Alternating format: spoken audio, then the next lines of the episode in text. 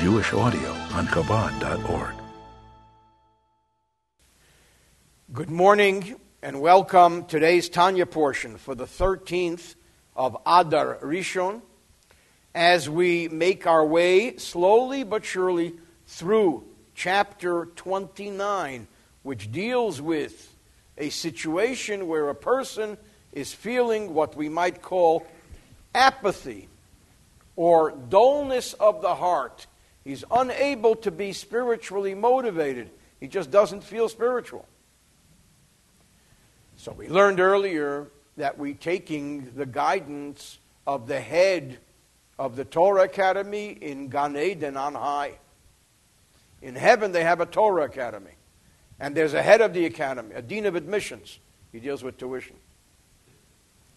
So he said, the head of this academy said, What happens to a person who suffers dullness of the heart? What happens when we can't become motivated spiritually, when we're not moved by matters spiritual?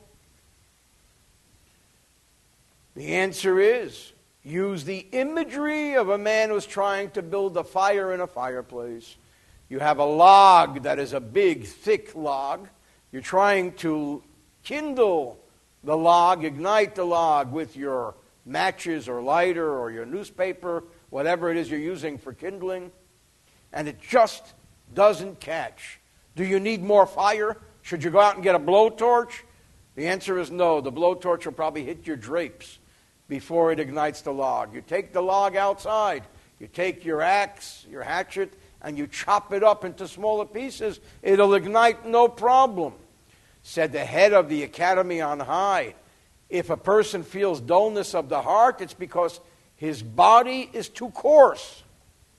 He's too involved in pleasure seeking and experiencing the pleasures of this world. He needs to chop up the body a little bit. And we're learning over the past few days various methods, and we learned yesterday that one of them is to have a talk with oneself and tell oneself God created all types of creations lions and tigers and leopards and mice and rats and roaches, and they all do what they're supposed to do. Except for you, the human being, God created you to serve God. And here, instead of serving God, you're e- e- involving yourself and devoting yourself to pleasure seeking. So, therefore, this talk is like the chopping up of the coarse, thick piece of wood into smaller pieces because the inflated ego of the evil inclination has to be deflated. And the way to do that is to give it a zetzen cup to hit the evil inclination, the animal soul over the head. What if a person tells himself, I'm not so bad, I'm a good guy? So now begins today's Tanya, 127, 128, about 12 or 13 lines from the top. The third word in the English, the first triangle, or befrat, most especially, kishayisker, when a person will recall, tumas nafshe, the sins or the impurity, the defilement of his soul. Bechatois neurim, with the sins of his youth. As he sinned during his youth, if we look into the teachings of Torah and Kabbalah, the defilement that is brought about sins of youth, the hapgam and the nicks and scratches and dents, sha'osa, which were brought about bo el on high, because every Jew has a soul. The soul is part here and part on high. When we nick and dent that, the soul's root source is dented and nicked on high. So we cause damage with every act of defilement. But that was a long time ago. Why should I be concerned with the sins of my youth? That's when I was 18, and now I'm 88.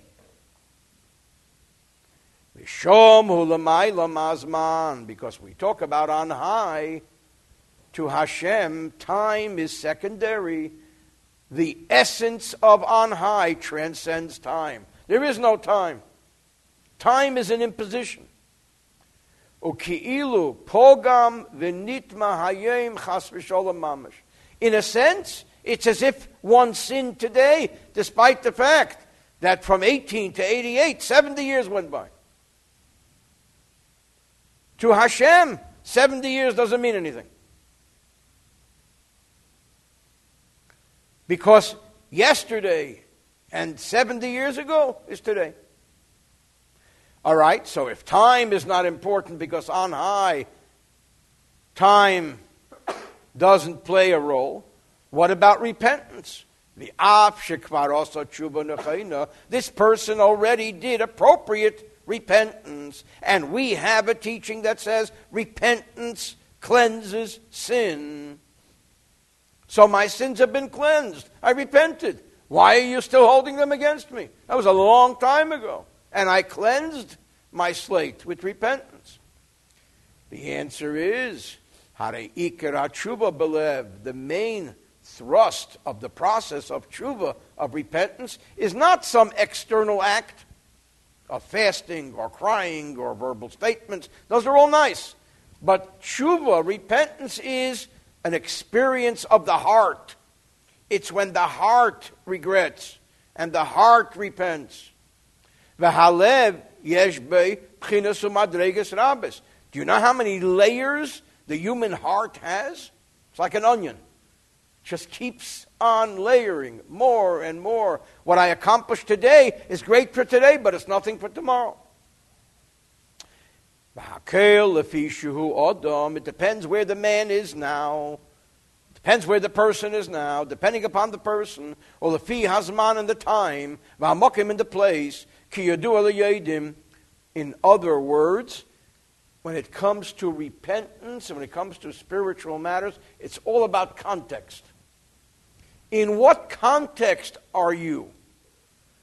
Because it's possible in yesterday's context you repented. In today's context, you've got to start all over again. And therefore, well, how do you know I'm not in a state of repentance right now? How do I know you're not in a state of repentance right now? The Alter Rebbe says, obviously, because you're experiencing dullness of the heart, because you're in an apathetic mood. People who are in a state of repentance are anything but dull of the heart. Anything are experiencing a, a, a, sense of vibrancy, a sense of spiritual sensitivity. Lochain, And therefore, Achshav necessarily now. Bishazu at this moment, me where he sees within himself, Diloh Salik Bainaharidanishmasa to quote the expression of on high, where the light, the fire of the soul, is not penetrating the log. Miklal, this is proof positive. Shahayim that today his repentance is not being accepted because he's feeling a dullness of the heart. And his sins are causing a separation. It says that the sin of a person creates an iron curtain between him and God. That's one possibility. And therefore, if the person says, I don't sin now because I'm a Bainani, it's only when I was young, maybe. The answer is when you were young is right now on high. So therefore, you really need to become spiritually sensitized by crushing the arrogance of impurity. There's another possibility. Hey, the other possibility why the dullness of the heart came about now. Because from on high, they want to cause him to climb the ladder to a higher rung of tshuva. Tshuva is in steps. Tshuva means to return closer and closer and closer. It's progressive, it's a process. So today we feel this so we can climb even higher. Meyumka deliba yeser from the depth of one's heart to dig deeper in the heart, and that's why this message is coming to us today. Feeling dullness of the heart, so we can cause an awakening which will lead us to a more profound tshuva experience. But what's important to know is that time stands still on high. On the lighter side, there's a cute saying.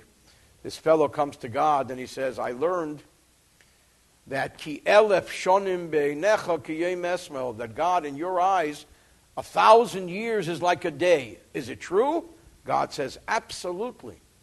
He says, well, God, if a thousand years is like a day in your eyes, do me a favor.